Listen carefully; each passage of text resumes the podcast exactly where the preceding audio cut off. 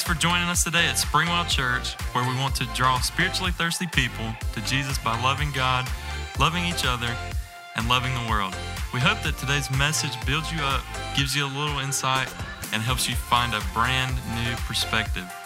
You can find us in Taylor, South Carolina, and online at springwell.org. That's springwell.org. Now let's jump into the message.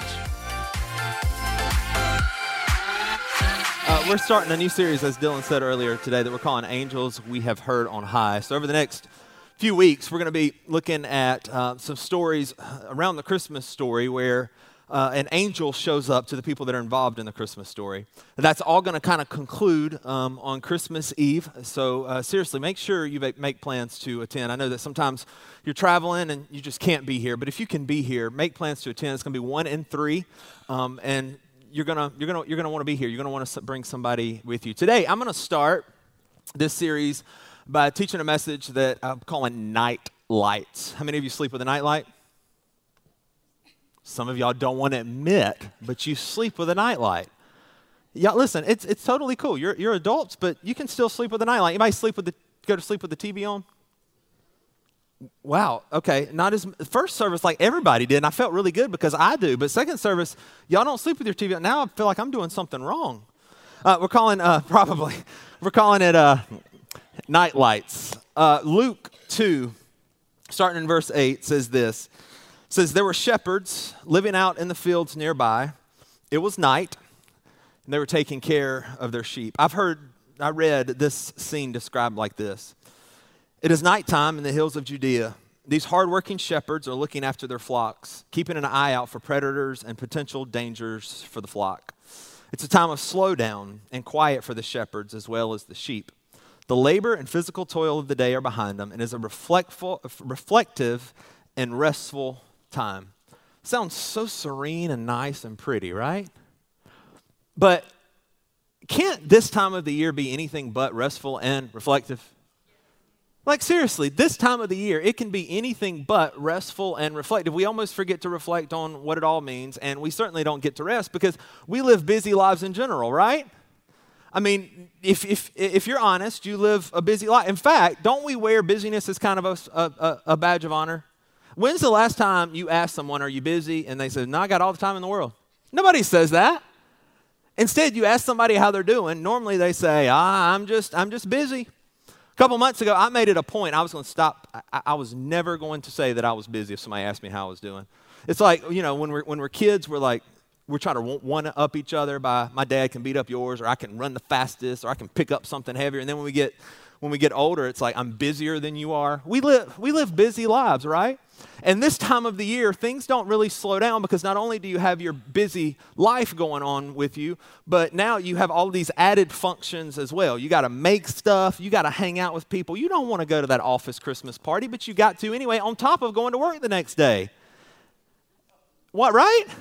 And so this time of the year, it only, it, it, only gets, it only gets busier. We add busyness to a busy life. And so it can be, it can be difficult to, to really think about what it, what it means. I, even if you're not a believer in Jesus, if you're not a, a church kind of person, you know what the real point of Christmas is. But I think it's really easy for those of us who even are church people and our believers, it's really easy for us to almost become numb to the significance of what this time of the year means, to almost lose a, a, a heart tenderness, to almost lose attention to the fact of what it really means. Can I just remind you that this time of the year means that Jesus is born?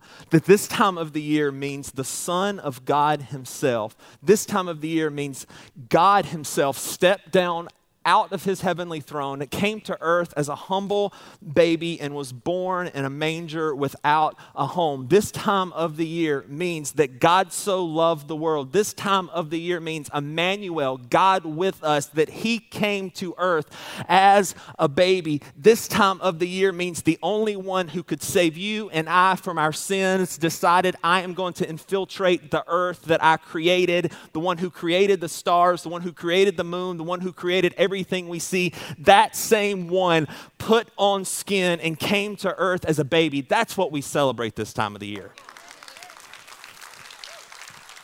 And can I, can I also remind you that Christmas is about Jesus, but that Christmas is for you, whether you realize it or not whether you've ever put it together in your head or not, this time of the year is for you because Jesus loves you, because he cares about you, because he has a purpose for you, because he wants relationship with you, because he cares about what matters to you, because he cares what worries you, he cares about what bothers you. This time of the year isn't just for super spiritual people. No, Jesus came to earth for you. It was for you. It was by Him, but it was for you because He knew that we would need something to save us, that we could never do it by ourselves. He came for you no matter how lowly you may feel, no matter how abused you may feel, no matter how rejected you may feel. The Son of God came for you. Say it. He came for me. It almost feels uncomfortable, doesn't it? It feels a little weird. It's not about me. Well, it's not about you, but it's for you because He loves you that much. He cares about you that much, no matter what anybody else says, no matter how anybody else has made you feel, no matter about the lies that are rattling around in your head. This time of the year is for you. And just like these shepherds, He cares about you so much that He's willing to show up in the mundane, boring points of your life. Have you ever noticed that most of life is mundane? Like, think about it. Most of life isn't having a baby. Thank you, Jesus. Most of life, I've never had one, but I hear it's tough. Most of life is, is not graduating high school. Most of life isn't graduating college. Most of life isn't getting married. Most of life isn't some dream vacation. Most of life isn't falling in love. Most of life, if we're honest, is mundane, isn't it? And it can be really easy for us to lose sight of God in those mundane moments. Most of your, your life is getting up, eating breakfast, getting dressed, going to work, coming home, shuffling kids around, cooking supper, cutting grass. Most of our life is mundane, and it can be really easy for us to lose sight of what God is doing because it feels mundane. Young parents, have you ever had somebody tell you, don't wish these days away, one day you'll want them back? Don't you hate that, number one? Because sometimes I'm like, well, you can have them, right? But something that I, I think God's been, been, been teaching me is those wiser, did that good, didn't I? I didn't say older. Those wiser, those wiser people I think are right. Because I do think that it's just those mundane moments, the Saturday mornings, at home while the kids play the for me the saturday afternoons watching football with my boy the the car rides and the conversation i really do think we will look back on those those mundane moments as some of the most blessed and spiritual and relationship building moments that we have with our kids and here's why i think it's important that we realize that God shows up to these shepherds in the mundane and he shows up in our mundane too, is because if you wait for something miraculous or something that you perceive as miraculous to show you that God is working, you will never see him working. For some of you right now, you're wondering, like, is God still working in my life? Is he still doing something? Because I don't feel anything happen. I haven't gotten the healing. I haven't gotten the surprise check. I, I, I haven't found Mr. or Mrs. Right. And so you're wondering, is God really working? Don't miss God in the mundane. Don't wait for the miraculous. God is in the mundane, just like He is about to show up for these shepherds. God will meet you in the mundane, and He is there and He is working. Have you ever thought about the human body? Seems mundane, right? Like breathing. I just did it. Did y'all see it? Nobody clapped. Why? Because it's mundane. Thank you. Somebody did. Because it's mundane. But have you ever thought about how miraculous it is that we have this oxygen that we breathe in and out? Or how the human body just, just works. Have you ever, have you ever watched the maturation and, of, of, of a baby? It's miraculous, but sometimes we miss how miraculous it is because it becomes so commonplace. It becomes so, so mundane to us. Don't lose sight of God in the mundane these shepherds are about to be visited by some angels during the mundane and the darkness of the night. And I think it's interesting that the light of the world is about to be announced to some, sh- to some shepherds in the darkness of the night. Do you know what that tells me? That there is nowhere that I can be that God is not with me. There is nowhere that I can run. There is nowhere that I can hide. There is nothing that I find myself involved in. There is no sin that I can commit where God is not with me. God will show up in your dark, of darkest, of darkest places.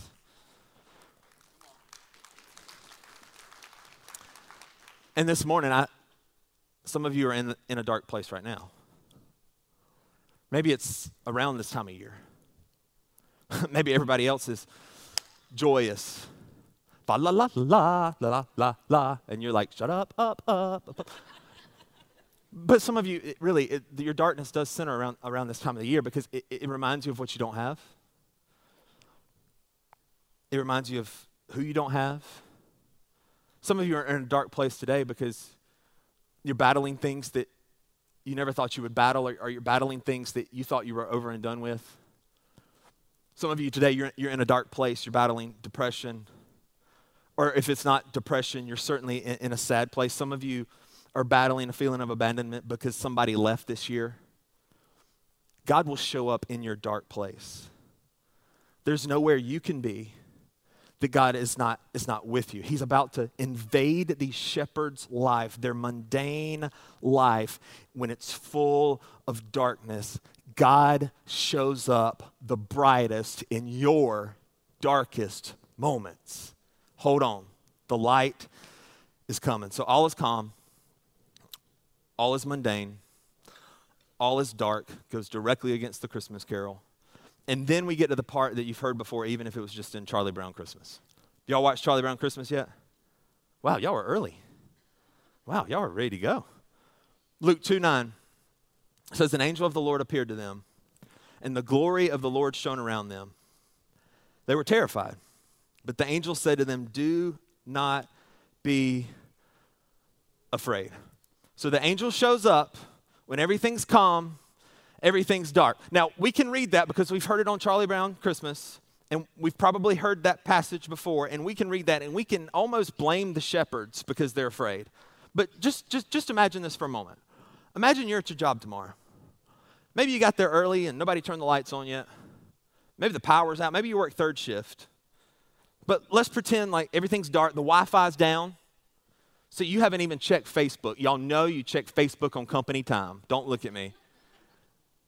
And so you're just sitting there waiting for the day to start, maybe sipping on your coffee, maybe humming a tune, maybe still angry about something that happened that morning, but everything's dark, and then boom, an angel shows up and says, Ah! Wouldn't you be terrified too? And better yet, it, it, says that not just the angel shows up, but it says that the glory of the Lord shone around them. Now, the glory of the Lord is, is hard to define. Ultimately, what it means is it, it's, it's the full culmination of the perfected character of God. The, the root word there in Hebrew is kabod, which can be traced back to, to basically heaviness, to weight. And so essentially, these shepherds are out in their field doing what they always do when bam this angel ah, shows up and this heaviness this all of a sudden understanding of the perfection and the character of god is among them as well with the angels there's this this weight and the glory shows up in other places in scripture the glory looks like a light it looks like a fire look at exodus 24 17 it says to the israelites the glory of the Lord looked like a, a consuming fire on top of the mountain. Talk about a night light. Those of you that sleep with a, with a light on, try the glory of the Lord. You would, you, you, would, you would never stump your toe. Although you would feel pretty bad if you stumped your toe in the middle of the night and you said that word that you sometimes say. Anyway, so this angel, who some biblical scholars believe was Gabriel, he responds to the shepherds in their terror, in their fear, and says, Do not be afraid. Easier said than done, right? I, I, have you ever had somebody say something to you in the most inopportune time? Like, when, when somebody close to you passes away, don't some people say some stupid stuff? Don't they say some stuff that makes you think, uh, that helped zero? That didn't just not help, that hurt more. Or like if you lose your job or something and somebody asks, well, what'd you do? It's like now is not the time to investigate why I lost my job. Now is the time to be there. For, have you ever had somebody say something really stupid to you at the, at the very wrong time? Or they quote a Bible verse when you didn't really want to hear Bible verse, but you don't want to admit it? That's kind of what it seems like these, the, these angels are, are, doing when they come to the shepherds and say, Do not be afraid. The only thing is the, angel, the angels have something that can, that can actually help. Which leads me to a question What are you afraid of today? Not just, uh, you, you probably don't want to admit that you're afraid because you think fear is the opposite of faith and you know you're supposed to have faith when really fear is not the opposite of faith. The opposite of faith would be like seeing and knowing. So even if you don't want to term it as fear, what, what bothers you? Think about it. What are, what are you afraid of? Men, you don't want to say you're scared. You don't want to say you're afraid, but we have fears too. What, what are you afraid of? Some of you do have some fears surrounding this time of the year. Some of you are afraid, I'm, I'm not going to buy, I'm not going to be able to buy Christmas presents this year. What are you afraid of? Some of, some of you are afraid of like a physical situation. Somebody's hurting, somebody's sick, you're hurting, you're sick. Some of you just have this, this fearful feeling down inside of you that's in, that's in your gut that you almost feel all the time. It's this weightiness, this fear that something is about to spiral out of control. Somebody's about to say something. Somebody's about to do something. What do you fear? Some of you have the fear of being found out. Like, are, are they going to figure out that I don't know what I'm doing? Are they going to figure out what I, what I, what I did that I, have been hiding for so, so long? What are you, what are you, you afraid of? Some of your fears res- resolve around being accepted and knowing that you're worth. And here's why it's an important question to answer because fear will make you blind to the goodness of God. It, it almost does these shepherds because they're afraid. The glory of the Lord shows up, they're, they're afraid. And, and what fear will do is it'll blind you to the goodness of God because you'll get to a place where you can never acknowledge the goodness of God because you're waiting for the other shoe to drop. Have you ever been through that? Where you have something and the doctor says it's better and you can't celebrate the goodness of God in that because you're afraid that it's going to get worse again? Or, or when, when God blesses you with something and you can't accept it as, as, Him and that He did it because you're almost afraid that if I speak it out loud and I say, I got this, then you're just afraid of what's waiting on the other side. Fear will, will, will blind you from seeing the goodness of God. You'll begin to think about what may happen. You'll be skeptical that it even did happen you'll be skeptical of that joy that you all of a sudden have because you know what it's like to have depression.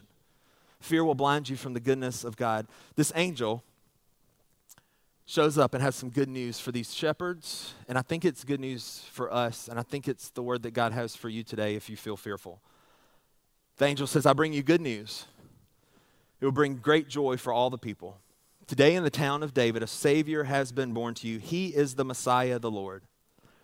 Here's how you know that I'm telling you the truth you will find a baby. The baby is the evidence of God's goodness. The baby is the evidence of God's love. The baby is the evidence that God didn't just condemn you for your sin, but He sent someone to be a substitute for your sin. You will find a baby wrapped in strips of cloth and lying in a manger. I want to give you two things that this light or this glory did for the shepherds that I believe it does for us too. Number one, the light gives us answers. The light gives us answers. The good news of Jesus really is the answer for whatever you're going through. And I know what you're thinking. Sunday morning, you're a preacher. You're supposed to say, Jesus is the answer. Sure, Jesus is the answer for my insecurity, my fear, my doubt. Sure, Jesus is the answer. I know you're supposed to say that, but it's true, y'all. Because if, if you just take that at face value and say, well, Jesus is the answer, and you, and you never put any legs to it, it won't make sense. But when you understand what Jesus came to do and how much he loves you and, and, and how secure you are in his love, when you fully understand how much he loves you and he cares for you and he identifies you as his child, when you fully grasp the concept that he wants relationship from you, not perfection, it really is the answer. It is the answer for your insecurity. It is the answer for your shame. It is the answer for, for your sadness. He is the answer. But sometimes I think no matter how long we've been doing this, this thing, sometimes I think it can feel like Jesus is, is just this, this distant thing that passes out tickets to heaven, can it? I mean, you, you can get into that place, right? No matter how long you've been following Jesus, where you begin to think that Jesus is just this distant guy that I talk to, that I go to when, when, when life gets tough, and he's just the one who gives me, gives me my, my, my ticket to heaven. But y'all, Jesus is active and he's alive in your life now, and he is enough. He is enough for your past. He is enough to redeem it. He is enough now. He is enough to feel it. He is enough for the future. He is enough to save it. Jesus is enough. And when you realize the full extent of his love, how amazing it is, and how much he really does care about you, and how, yes, even though you go through struggle, you never go through it alone. And when you realize that he is proud of you and he loves you just the way you are, it changes everything. He is enough. He is the answer for your problems. And so, my prayer this week has honestly been that God would give you a revelation of that, that He would reveal that to you at a very deep level, that when other people can't be enough for you, because they're not enough themselves. That He is enough. So what is the good news? John 3:16, right? For God so loved the world that he gave his one and only son that whoever believes in him shall not perish but have, have eternal life. That's the good news in a nutshell that Jesus, the Son of God, would put on skin, would step onto earth, and would take on all of our sin, not so that we could be better people, but so that we could receive everything He has. Did you catch that? Because some, some people believe that Jesus came so you could be a better person. And the danger with that is starting with the idea that He wants you to be a better person. The danger with that is that you try to become a better person on your own. And what happens so often with people, especially new believers or ones who are trying to kind of recenter their life around Him, what happens is you try and you try and then you mess up again and then you make another promise to God that you're not going to do it again. And so you do this over and over. And finally, you come to the point where you're like, God must not love me because I'm not doing any better. If you believe that Jesus is behavior modification, you will miss the point. He is not behavior modification, He is eternal salvation. He came not so that you could be better but so that you could receive everything, everything that He has. He came so that you could receive His perfection. There's a big theological word, and you can write this down and tell your friends later, called imputed righteousness. Not imputed righteousness, that'd be something else. Imputed righteousness. And basically, what it means is that it means that through a relationship with Jesus, when God looks at me, He doesn't see me in my sinful state. He doesn't see what I've done. He doesn't see the, see the mistakes that I've made. He doesn't see my past. No, when, when God looks at me through a relationship with Jesus, He sees perfection. Can you believe that, y'all? Because of Jesus, when God looks at you, He does not see your mistakes. Some of y'all have been beating up on yourself for so long for making those mistakes. You've been living in shame and you've been living in, in guilt. But can I break that for you this morning? That because of Jesus, you are the righteousness of God. When He looks at you, He doesn't see that stuff, He sees Jesus. Jesus came and died so that you could receive perfection, but also that you could, so that you could receive joy. And I'm not talking about a, a, a joy that's filled with all happy occasions. That's not, that's not even realistic. But he came so that you could have a, a joy that runs beyond circumstances. He came so that to give you his peace. N- not a peace that everything is always all right, but a peace that everything will always be all right. Because as long as I have my Jesus, it will be okay. He said, My peace I give you, right? My peace I give you, I do not give it as the world gives it. He gives a different kind of peace. It's not circumstantial. It's not based on how you feel. It's, it's not how you're feeling. No, it, it's deeper than that. It's a feeling that because I am identified as a child of God through a relationship with Jesus, it will be okay because I have a promise. I have been promised that it'll be okay. And it doesn't matter what they say. It doesn't, it doesn't matter how they push me away. It doesn't matter what happens. It doesn't matter how they offend me. I don't have to measure up. I don't have to be good enough. It doesn't matter what they think. I have peace because I have a solid relationship with Jesus. He came to give you everything that He has. There's a lady in our church right now who's going through cancer. She's been hospitalized twice from the treatment of the cancer. But if you talk to her, you'll see a lady who's hurting. You'll see a lady who's frustrated at times. But you will see also see a lady who's at peace. Because she knows that her Jesus, that she's identified as her Jesus' daughter. There's nothing that can take that away. He came to give you everything, everything He has. It's the good news of Jesus.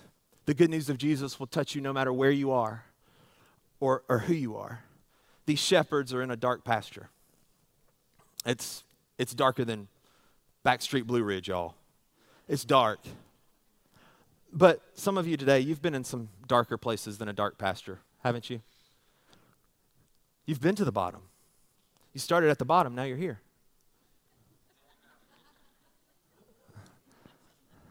No, nobody got that first service either. I don't know if it's I don't know if it's too of a young illustration or too old of an illustration. Anyway, but some of you you've been in dark places, right? You know what it's like to to fear for your life. You know what it's like to, to, be, to be in jail you know what it's like to be so addicted to something that you're willing to hurt anybody and do anything so that you can have your fix. You've been to some dark places, but can I remind you that you are here, that you are breathing, and so Jesus has been good to you. He will meet you in your dark place. You have been there. He can reach you, and His love goes wherever you are, and it'll reach whoever you are. These shepherds are about to be the first, they are the first ones who this Messiah is announced to. Do you know how low of a standing they would have had in society? They were known as unclean. They would have been pushed away, they would have been pushed out. In fact, a shepherd's testimony wouldn't even be heard in court. It wouldn't even stand up in court because they were so low on the totem pole when it, when it came to society. So that tells me that the good news of Jesus is the answer for you no matter where you are or who you are. If you are left out, if you feel kicked out, if you feel abused, if you feel misused, if you feel unloved, if you feel like you don't deserve it, His grace and the good news is enough. So, more angels show up on the scene. And verse 13 says, Suddenly a large group of angels from heaven also appeared and they were praising God, and they said, May glory be given to God in the highest heaven, and may peace be given to those he is pleased with on earth. So the glory has shown up, and now even more angels have to rally because this is such amazing news, such an amazing scene. And so now the heavens are full of these, of these angels. And they say, May peace be, peace be given. Now, you have to understand in this, in this context, even pagans, non religious people, would have been awaiting this, this peace idea, this peace on earth idea. And so we don't necessarily know these, these shepherds' re- religious standing, but this would have obviously been enough. They would have desired peace enough. They would have desired peace on earth enough that, that they decide that this, this, is, this is a big deal. So after the angels leave, after the angels peace out, y'all get it? Peace. After they leave, the shepherds get an idea. Verse 15 says, The angels left and went into heaven. Then the shepherds said to one another, Let's go to Bethlehem. Let's see this thing that has happened, which the Lord has told us about. So they hurried off and found Mary and Joseph and the baby. And the baby was lying in the manger. The light gives us answers, and the light gives us directions. So they say, Let's go to Bethlehem, which tells you that they aren't currently in Bethlehem, right? And so this was such a big deal that these shepherds decide that they've got to go, that they've got to follow it, and, and, and they've got to see it. So, which means they would have had to make some arrangements, right? I mean, they couldn't just leave their sheep and say, well, is sheep. feel sorry for you, but they would have had to go find somebody to watch their sheep, which said that that's been said that's the first Christmas rush. They would have had to find somebody to go watch their sheep. And then it says that they hurried off and found. I may be revealing way too much about myself here, but and that's that's okay. But sometimes I fall asleep with the AirPod in. Anybody else? Okay, i will I'll stand up here alone. Thank you. See that hand? But sometimes I'll fall asleep with, with, with an AirPod in. And at least twice a week, I can't find that sucker when I wake up. Sometimes I'll wake up in the middle of the night and I'll be conscious enough that I'll take it out and put it on my bedside table. By the way, sometimes I am listening to the Bible as I fall asleep. Sometimes it's a podcast, but sometimes it, it, it's the Bible. And so sometimes I'll, I'll take it out in the middle of the night and I'll put it on my, on my bedside table. But, but like last night, I don't know where the thing went. I woke up this morning, it was still dark. Melissa was, was, still, was still in bed. So I, I, couldn't, I couldn't look, look for that thing. I had to text her once I got here later and say, Can you look for my iPod? She found it, by the way. But do you know why I couldn't find it this morning? Because I didn't look for it. You will never find anything that, unless you look for it. Some of you today, you're in here and you're looking, you're on a search for something. Some of you are on a search for peace, search for joy, a search for a, resol- a resolution. You're on a search for calm. You're on a search for purpose. You're on a search for healing for you or for somebody else. Or you're on a search just, just for flat answers. What if your search is a sign pointing you back to Jesus? What if the reason why you find yourself searching is because Jesus wants to get you turned around and pointed back to Him? What if your search is a night light pointing you back to the ultimate light of Jesus? What does, what, what does that mean? It means He wants you to trust Him. You see, while, while God will, will never do anything to harm you, He will use your struggle to strengthen you. And so maybe the reason why you've been struggling,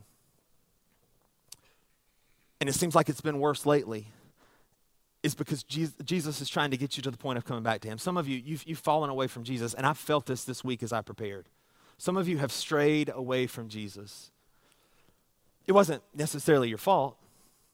Maybe, maybe life got busy. Maybe all of a sudden church wasn't a priority. Maybe all of a sudden your, your, your prayer time that you used to have in the morning or at night or on, on, on the drive, maybe something else filled that time. Maybe you've taken baby steps back to, to that sin or, or, or, that addiction. You didn't, you didn't leap there, you just took, took baby steps. And, and so you've, you've, you've, you've walked away from Jesus. What if your walking away is the very thing God is going to use to build a relationship with Him like never before? What if today He has brought you in here because you're searching for something? You're searching for hope, for joy, for some people that love you. And it's all been something to point you back to this place, this moment, right now, where Jesus can reveal himself to you fully. What if the struggle and the searching was the exact thing that brings you back to Jesus? You know, following Jesus is full of ups and downs, isn't it? No matter how long you've been following Jesus, it's full of ups and downs. It's kind of like teaching a baby to walk. You ever, you ever helped teach a baby to walk? They're terrible at it. At first, they can't even stand up. Then they can stand up, but they fall down a lot. Then they take two steps, and y'all act like fools over them taking two steps. Ah! It's like, I just did this, and y'all didn't clap once. But what happens after that? You applaud the two steps, they get a little better, then they fall down again, and then they learn to walk. But still, like this weekend, I sprained my foot because I fell down. And so we still fall, y'all, no matter how long you've been doing it. No matter how long you've learned, we still fall. The key is to let your fall be something that points you back to Jesus rather than takes you away, and makes you give up the whole thing. You will fall. So these shepherds have their answer and their direction. And then in verse 17, it says, After the shepherds had seen him, they told everyone. Of course they did, right? They reported what the angel had said about the child. And all who heard it were amazed at what the shepherds said to them. The light is also meant to be shared. After seeing Jesus, these shepherds couldn't help but, but tell other people. You ever eaten something really good or at a good restaurant and you had to tell everybody about it? Y'all, and I'm not sponsored by them, although if they're watching, I, I will gladly take their sponsorship money. But I got on this kick a couple of months ago with Barberitos. Have y'all been to Barberitos? Anybody? Can I get a witness? It, it, y- y'all think y'all think it's just another Moe's? No, no, no, no. Mo ain't got nothing on Barber.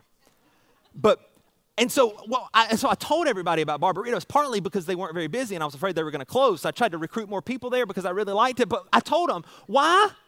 Because I loved it. It had done something for me. The light is meant to be shared. And so these shepherds, they see the baby Jesus. Literally, y'all, imagine the physical baby Jesus.